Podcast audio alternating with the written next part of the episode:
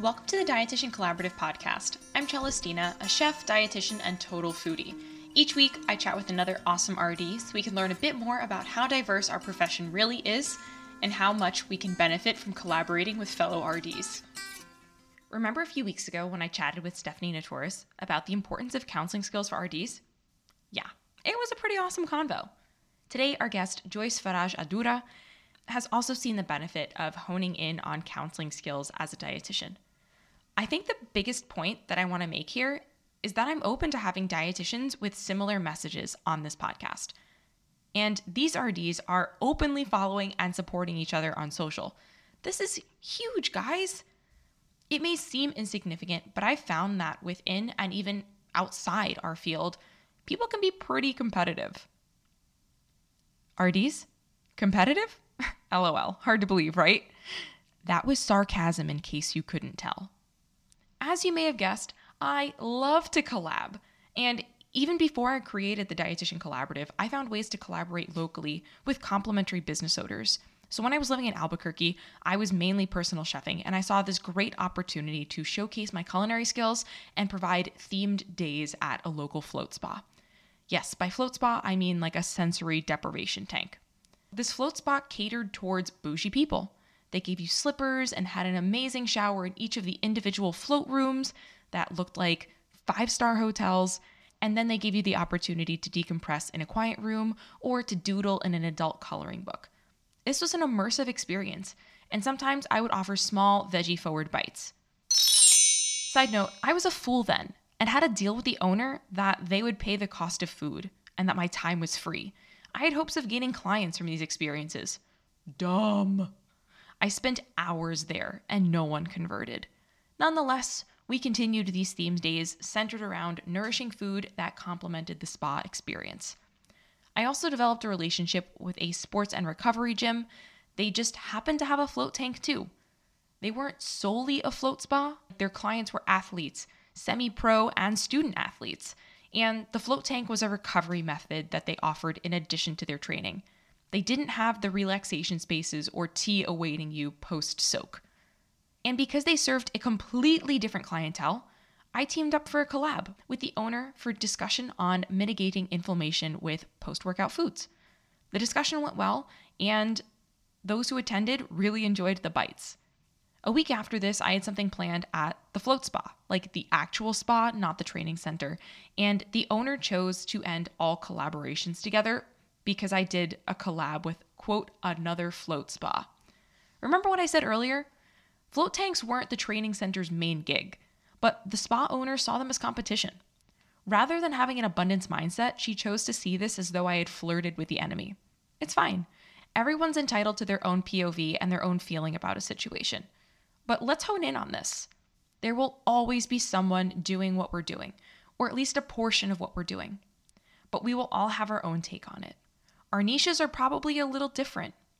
Our approaches are probably a little different. We are different in the way that we work with people. This is why I stress the importance of knowing your superpowers, what makes you different, and where you fit into the greater piece of the puzzle, so that when you choose to collab with someone else, even if they're in a similar niche or could be considered competition, you still know what makes you different and special. Going back to the story, the float spas had completely different niches and missions when working with their clients. Our collabs were totally different in nature, and they were on completely opposite sides of the city. From my point of view, there wasn't anything wrong with collabing with both places, but as with most things, it breaks down to one's mindset. I believe that there's enough space for all of us to succeed to do what we love, and even to collab with others who may seem very similar to us. This leads perfectly into our conversation today with Joyce Faraj Adura, PhD MS RD. She's an assistant professor of nutrition and dietetics and a nutrition counseling coach. She provides tailored coaching to dietitians who wish to improve their communication skills, use a more inclusive counseling approach, and motivational interviewing with their clients, and help shift the dietitian's mindset to view their clients as experts of their own lives and partners in their working relationship. Altogether, this helps with client retention, building stronger relationships, and improving client outcomes. Without further ado, let's talk to Joyce. Joyce, welcome to the show. I am super excited to have you here today. How are you? Good. Thank you for having me, Celestina. I'm so excited. As am I. All right. Well, let's get started with the three most important questions ever. Are you ready? Let's do it. Okay. One, what is your bucket list travel destination? Okay, so had you asked me this maybe 10 or 20 years ago, I would have said Australia. um, but now that I've grown into a mature adult and I have kids, um, I actually just want to go anywhere that has a beach. okay. So broadening, um, broadening the answer. Um, but I would really actually like to have um, like a road trip down the Mediterranean coast and just Ooh. go through all the little towns, you know, get to try the cuisine and just have a very laid back no agenda type of trip. Of course, um, you know, without kids. that would be my, my dream vacation right now. I love that. Question number two, which might kind of flow into question number one. I don't know. What is your favorite food of all time? So, this has a little bit of background behind it. I grew up in Honduras, Central America. Cool. And ever since I was small, my favorite food has been a very local food known as baleadas. So, for those of you not familiar with baleadas, it's basically a handmade flour tortilla with some refried beans, uh, scrambled egg, some cheese, sour cream, and avocado. And then you close it up like a taco, and it is heaven on earth. Oh, so, that sounds so good.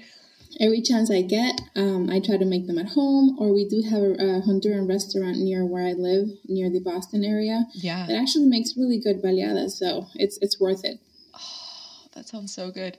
I mean, I was thinking of all of those ingredients and I'm like, mm, it's really hard to get a good avocado where I'm at. So I feel you. um, in my case, I love mangoes too. I grew up with a mango tree in my backyard and wow, I really miss it. It's really hard to get those, you know, like really nice, fresh, ripened on the tree type of mangoes anywhere mm-hmm. else um, besides where they actually grow. Yep. Also preaching to the choir there. okay, and then third, maybe most important question coffee or cocktails? I'm going to have to go with coffee on this one. okay. How do you take it? So I grew up in Honduras and it's a major coffee production type of yeah. country. So ever since I was small, I know I don't want to advertise this and I would not give coffee to my kids, but it was very common for kids to just dip their cookies or their sweetbreads in coffee. Yeah. So I grew up drinking coffee and even though I don't drink much of it, it really is the highlight of my day to just wake up, have a few minutes on my own, just silence, and be able to just drink my café con leche, so yes. coffee with some milk, and then just enjoy it. I'm not yeah. a fan of espresso, but you know, a good latte, so espresso with lots of milk, is definitely my type of coffee. Yeah, oh, I love coffee too. So I actually, I similarly grew up to co- like grew up with coffee. I remember being like five years old, going downstairs to my nonna's, and she would like already have the espresso pot going, pour me a little bit of espresso, put like a like you're saying a ton of milk in it, and then we dip like the sweetest of cookies in it. It was amazing. Such good, such good memories, huh? good times. Okay, so tell me a little bit about your journey to becoming an RD. Sure.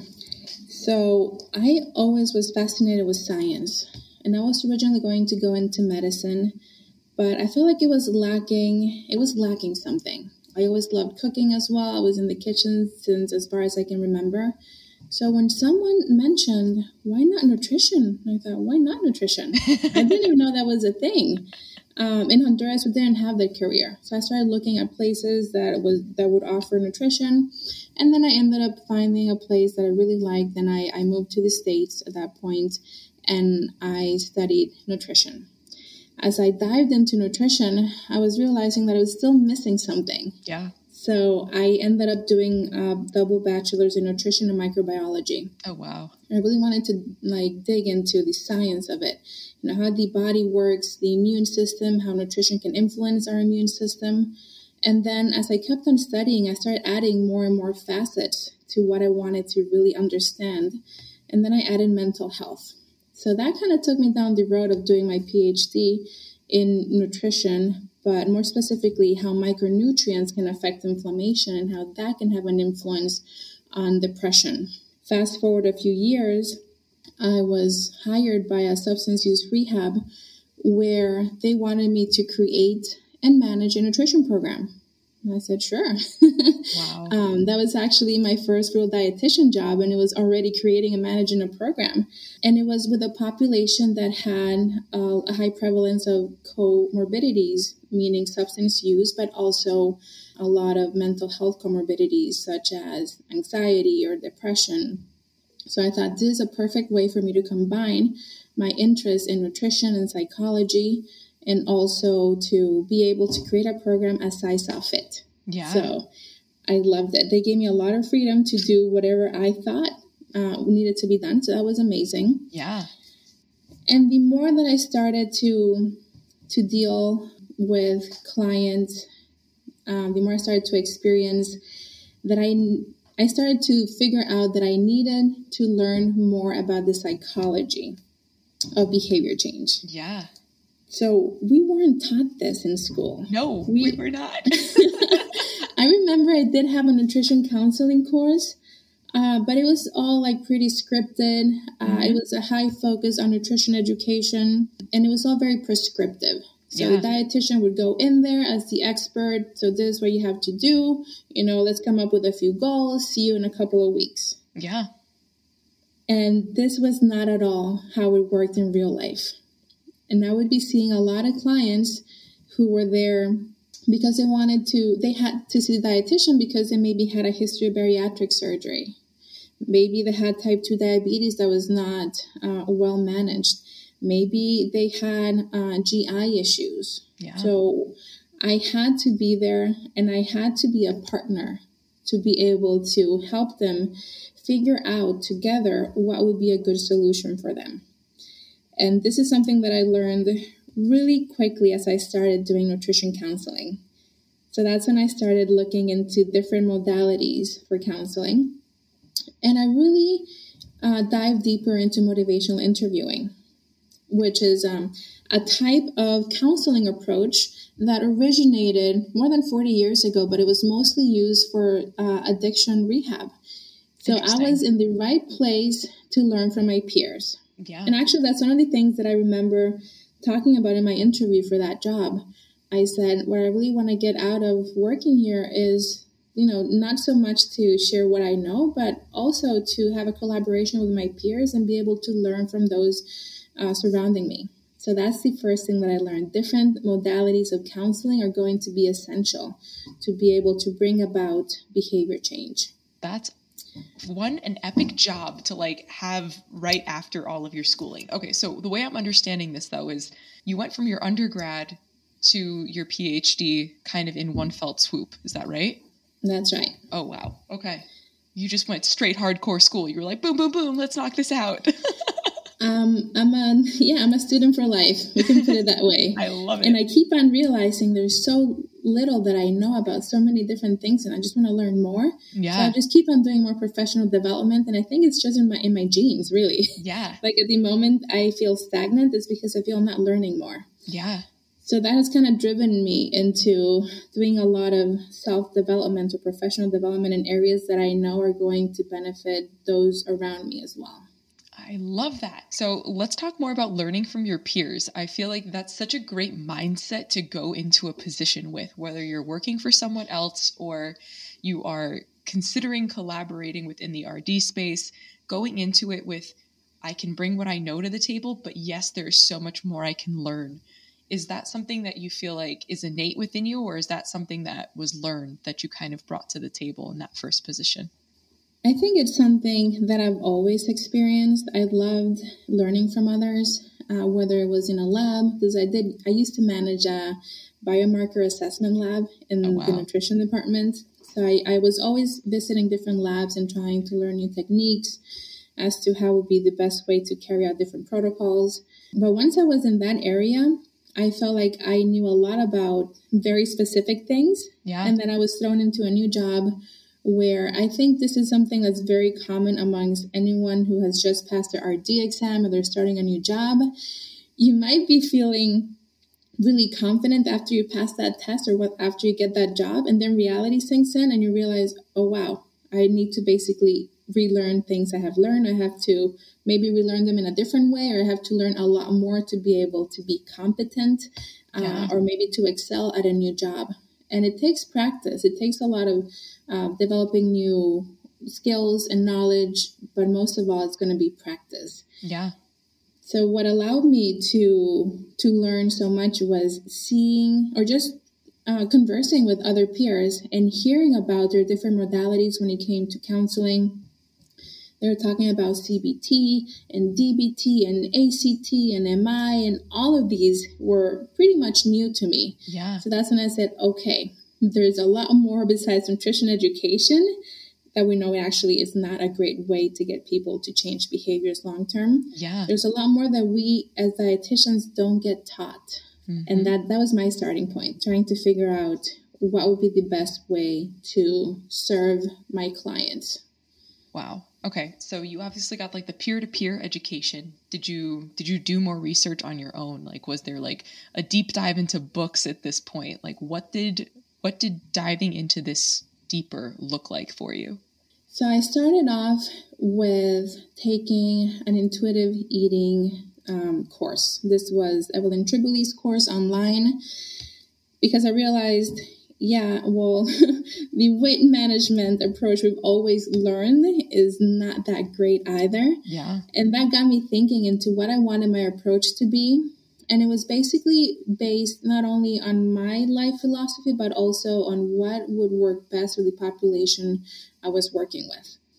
And individuals in recovery, even though they like not that they like, but their their recovery depends on black and white thinking. And I actually really like this motto of how we do food is a reflection of how we do life. Hmm. Or how we do life can also reflect into how we do food. So a lot of that black and white thinking predominated yeah. with my my clientels. So I really wanted to learn more about how can I get them more into thinking about the gray area and how if applied to food and nutrition, that could release some of the stress that they might be experiencing around rigid rules. Yeah. At least when it came to food and nutrition. So I started there. And then I was also seeing a lot of clients who had histories of eating disorders. And my training in that area was not that great. I did do a couple of weeks rotation in an eating disorder clinic. But then I started digging deeper and I also took um, Marci Evans' online course uh, for practitioners that was great. I recommend it to anyone. And then I just kind of took it from there, trying to go to any kind of uh, conference or, or, I guess back in the day there were live workshops. Yeah. Not so common now on, you know, nutrition for substance use. I got a mentor, which really helped. Yeah. And I recommend this to anyone. Make sure that you know what the next steps would be. And the best way to find that out is to get a mentor. It might be working with a coach, might be working with a mentor, just having someone that can shed some light as to what would be the best way to get to where you want to be. I feel like that's, I mean, I feel like coaches are pretty common, right? Like in whether it be the RD world or in the solopreneur entrepreneur space. But I think sometimes we forget that, like, even someone like two to three steps ahead of us who kind of understands that world can be such a value to I guess just giving us insights, giving us some feedback on where we're at and like the steps that we need to take to get there as well. Absolutely. I cannot highlight that enough.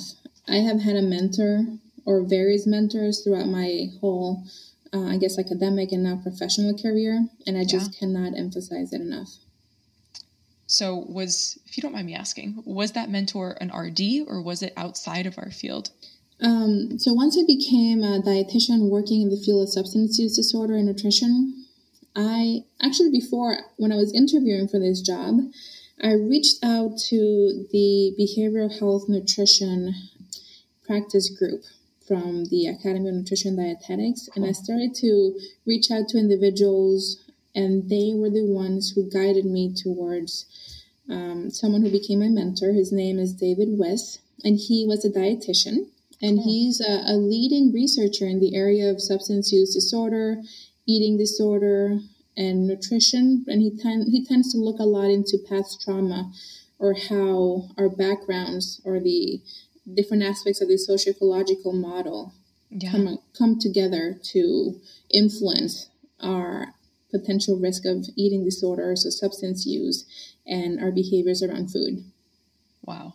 That's that's a fantastic way to get a mentor. I feel like using those the academy does one thing right, right? Like the those groups are fantastic. And I think if you reach out and find the right person that can just give you a little bit of guidance in the way that you want to go, it's an absolute game changer. I've also met some really amazing people within the DPGs. So that's that's like a little that's like a little nugget of info right there. I dig that. so obviously you're not in that space directly anymore and it's kind of evolved and morphed into what you're doing now to some extent. I would love to know what that journey looked like for you. Absolutely.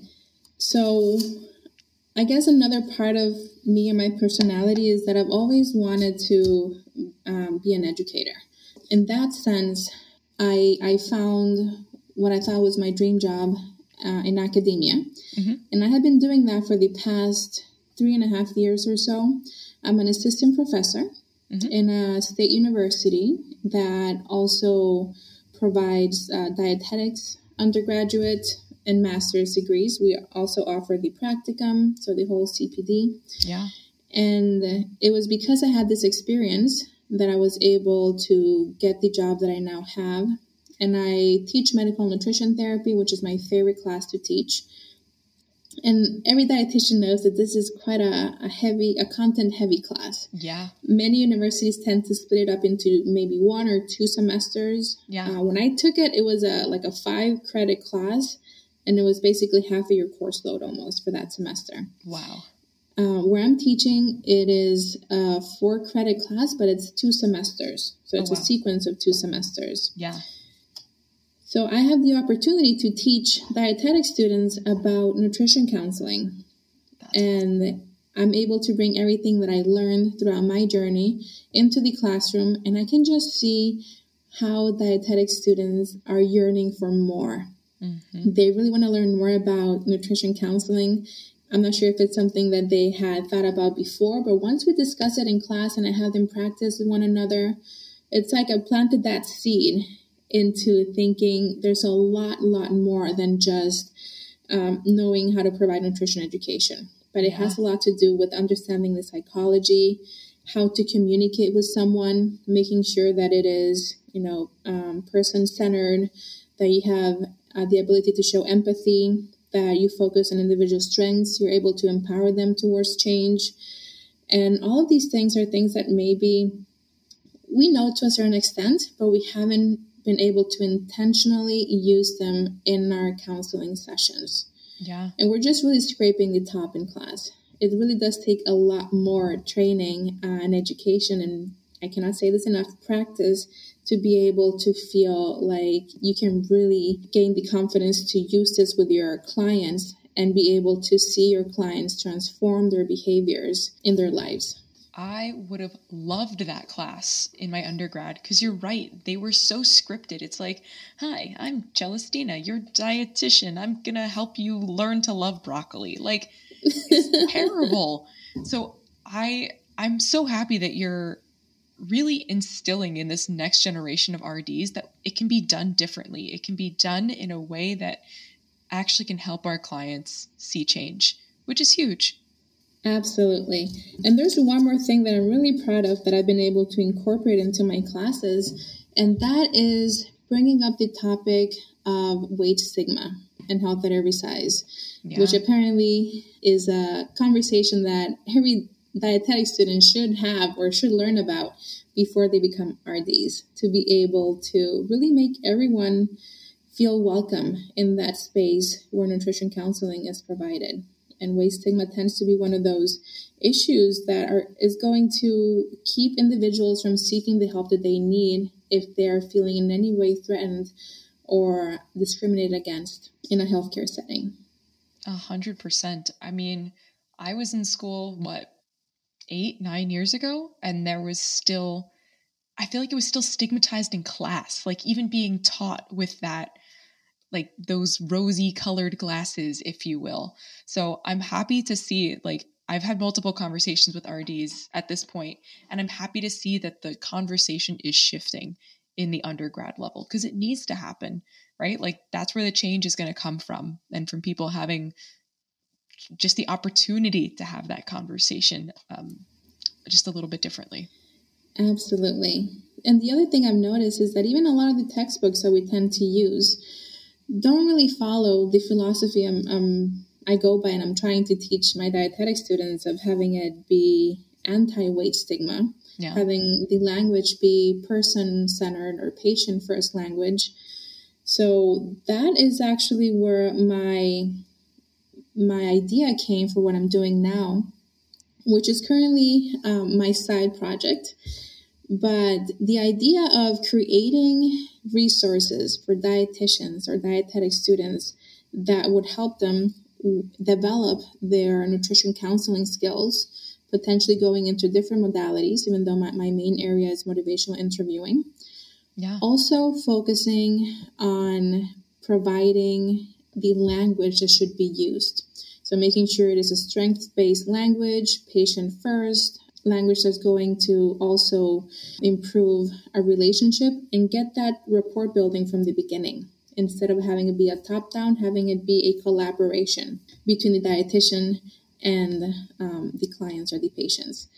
So during my commute, I was thinking how I wish I could just, you know, write this book that I can use in my classes because yeah. I can't find anything that would cover everything that I would want it to cover. Mm-hmm. And then I thought, well, why not not only write the book, but why don't I start um, you know, maybe providing the service because every dietitian I talked to about this idea, they said, wow, if I had the chance, I would love to be able to work with someone like that. So that is where the Nutrition Counseling Academy was born. Um, I love so, that. I now provide counseling one on one basis to dietitians, and I focus on motivational interviewing, also having an inclusive approach, that is going to help them increase their skills in nutrition counseling, but also help them gain that confidence that they need to be able to practice this with their clients or their patients. And hopefully, this will lead to improved outcomes in their clients, but also client retention. So, we think about behavior change, it's not going to happen in a month or two or three. We want clients to continue seeing uh, dietitians for a while until those behaviors actually be, become habits and then we can build upon those habits and add more and it really is a journey that requires more than just a 10 or 15 minute visit or more than even a one or two month type of relationship that being said i know that many dietitians might be working in a clinical setting where they're only limited to maybe 15 minutes yeah. with their patients and all I want to say to those dietitians is that you can do motivational interviewing in 15 minutes. It is doable. It'll likely be just planting a seed, yeah. but helping the client or the patient realize that they are capable of change. And it doesn't have to be changing their whole life. Obviously, that's not going to work, but just you know, instilling that or planting that seed and getting them to think about change as something that's doable. That was beautiful. I think you're right, right? Like starting small. So when I was working with clients one on one, my thought process was always, how can we take one small step of action? But I think sometimes we even have to like backtrack. How can we as RDs help our clients take that one small step of action, right? Like I know we just want to like word vomit all of the things we know all the time because we're like, oh my gosh, I can help you. You just have to do this, this, this, and this. But like, just chill. That's what I'm hearing is like, chill, take a step back, be the confidant for them. And then you can also be that collaborator with them to help get them from point A to that tiny little step point B, and then so on, so forth. Absolutely. So I think that's probably the biggest mistake that I see dietitians making on a regular basis. They want to provide all the solutions, they want to fix their clients' problems. And I think it just happens naturally because we want to fix problems, right? Yeah. If we see an issue, we want to fix it. But it's really important to just take a step back and guide the conversation into a point where individuals are considering that change. And many clients, specifically in a clinical setting, they might not really want to make a behavior change. You know, they're in the hospital or in a clinic because they kind of have to. Yeah. Maybe they have to see the dietitian. Uh, so they're going to likely be in this like pre-contemplation or contemplation stage of change where they're not really thinking about making a change anytime soon. Yeah. But with motivational interviewing, we can provide the space to explore that ambivalence. So, ambivalence is when someone is being pulled in two directions to change or not to change. Yeah. So, it's a space to explore that ambivalence and hopefully try to resolve it by guiding them and asking questions, providing reflections that are going to help the client think a little bit deeper into why they might even want to make a change. So, what would they get out of it? What would their life look in maybe a month or a year or five years if they were to make a small change now? So, just to get them thinking about uh, how their whole life would be able to to change if they just start thinking about uh, making a change. They don't have to make it; just start thinking about it. Yeah. Small steps, man. Small steps, big victory. I love it. So, if RDs want to hone in on these skills a little bit more so that they can see greater success with their clients, what is the best place for them to reach you? Great. So, I have an Instagram account. It is nutrition.counseling.academy. And I also have a Facebook community. And in that Facebook community, I provide free uh, mini trainings, around 10 minute trainings every other Friday. So dietitians are welcome to join. And I tend to provide these trainings based on what the community wants me to cover. Cool. So I, I have weekly polls, and then based on what they want me to cover, I just go ahead and provide these trainings. And it's meant to be a space where dietitians can also come in and they can share some of their maybe tough cases without sharing any any information about their cases, just you know scenarios, Yeah. and we can discuss through them. So you can find me on Facebook if you search for groups. The group is called Nutrition Coaching and Counseling for Dietitians. You can go ahead and request to join, and I'd be happy to see you there. And hopefully, we can interact a little bit more. And if there are any nutrition counseling struggles or topics that you would love to see me talk about, or we can have a conversation with the rest of the group, then that's something we can do as well. And last but not least, I do provide one on one coaching. And the application to join my coaching program is under my Instagram. So that's nutrition.counseling.academy. And you can reach me through there, and I'd be happy to set up a call so we can discuss to see if we're a good fit. All right. Well, then the final question of the show. You sound pretty collaborative in the way that you work with clients, but I would love to know how do you like to collab with fellow RDs? I'll have to say that the best thing that's come out of my side project is all of the wonderful connections I made with dietitians Yeah. through social media. And I think part of it is also the fact that we're all coming out out of a pandemic and we have that desire to connect with more people after we've been, you know, on our own for so long. Yeah. So I would love to collaborate with other dietitians. We can talk more in social media and we can try to figure out what might be a good type of collaboration. I'm open to anything really. Cool. What I tend to do is that I, I love to bring dietitians into my classroom, whether it's virtually um, or in person, if you're local, obviously, so that I can show students what it's like to spend a day in the shoes of a dietitian in different areas. I love that. Um, and obviously, I can always return the favor. So that's that's one way where I like to collaborate with dietitians, and I think students really get a lot out of seeing what a dietitian actually does because that's the best way anyone can really choose what area they might want to go into. When they're unsure, I just tell them you have to go and make connections with dietitians, and if you can, you have to shadow them. You have to see what it's like before Yeah. you can make a decision into Yeah. what area you're going to go into. I love that you give them that opportunity. That's super cool. Absolutely. And it's really important to niche down. And this is something that we hear over and over again. But the better of an idea you have as to what area you want to go into, the sooner you can start improving your knowledge, skills, and practice in that particular area. So it's never too soon to start diving into different areas to figure out what is something that you're interested in learning more about that can become your area of focus. Yeah, totally. Such great wisdom. I dig this. All right, Joyce, as always, it has been a pleasure. Thank you so much for being on the show. I really appreciate your time. Thank you so much, Celestina, for having me. I loved it.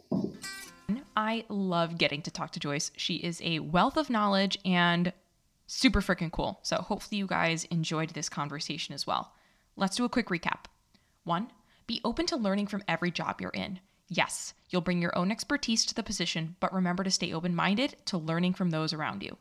Two, how we do food is a reflection of how we do life, and vice versa. Three, have a coach or a mentor when you're exploring a new area for your career. Four, because I couldn't just choose three. If you're looking for a mentor, check out a DPG from the AND, and you may be surprised as to the wisdom you'll gain. Five, plant the seed. You can do motivational interviewing in just 15 minutes. It's totally doable. Six, with motivational interviewing, you can provide your client the space to explore the ambivalence. Just like Joyce said, be open to learning from every job you're in. I'll add one to that and say be open to learning from every collab you're in too. Whether you're using counseling and communication skills with your clients or to strengthen your relationships with others in the field, there's something that we can take away from this episode in working with others. So if you want to start exploring your superpowers so that you can contribute, I have a couple of options for you. First, check out the free download of my Unleash Yo Genius Masterclass. It's a 30 minute on demand masterclass where I guide you through an exploratory meditation to help you determine your zones of genius and then help you unlock that innate blueprint for success. The link for this free download is in the show notes. Second, I have another session of the CoLab Roundtable starting in October. This is a collaborative and intimate space where we hone in on your human design and how you use your innate blueprint your beautiful differences to run your business in a way that feels truly aligned. There are more deets you can scroll through on the site, so I'll drop the link in the show notes as well. And third, I will be opening up another Voxer community chat space for four to five dietitians. This next opening will be in October, and it's a low key space to connect, build relationships, and feel supported without the bullshit and shit talk. It's a space to connect, ask questions about your business, your human design, and for self exploration. I am a total believer that the mind of the community is far greater than the mind of the guru. So, this space is $99 for three months, and the link for that is in the show notes as well. Guys, I hope you enjoyed these episodes. I would love to know what you think. So, I'm always open to chatting on Instagram at the Dietitian Collaborative. Shoot me a DM if you really dig this episode, if it really resonates. And I'll see you next week when we're talking to Anne Elizabeth Cundiff She's a registered dietitian, also fellow podcast host, and has a wealth of knowledge for budding RDs and RDs who have been in the game for more than a hot minute. So, until next week, ciao.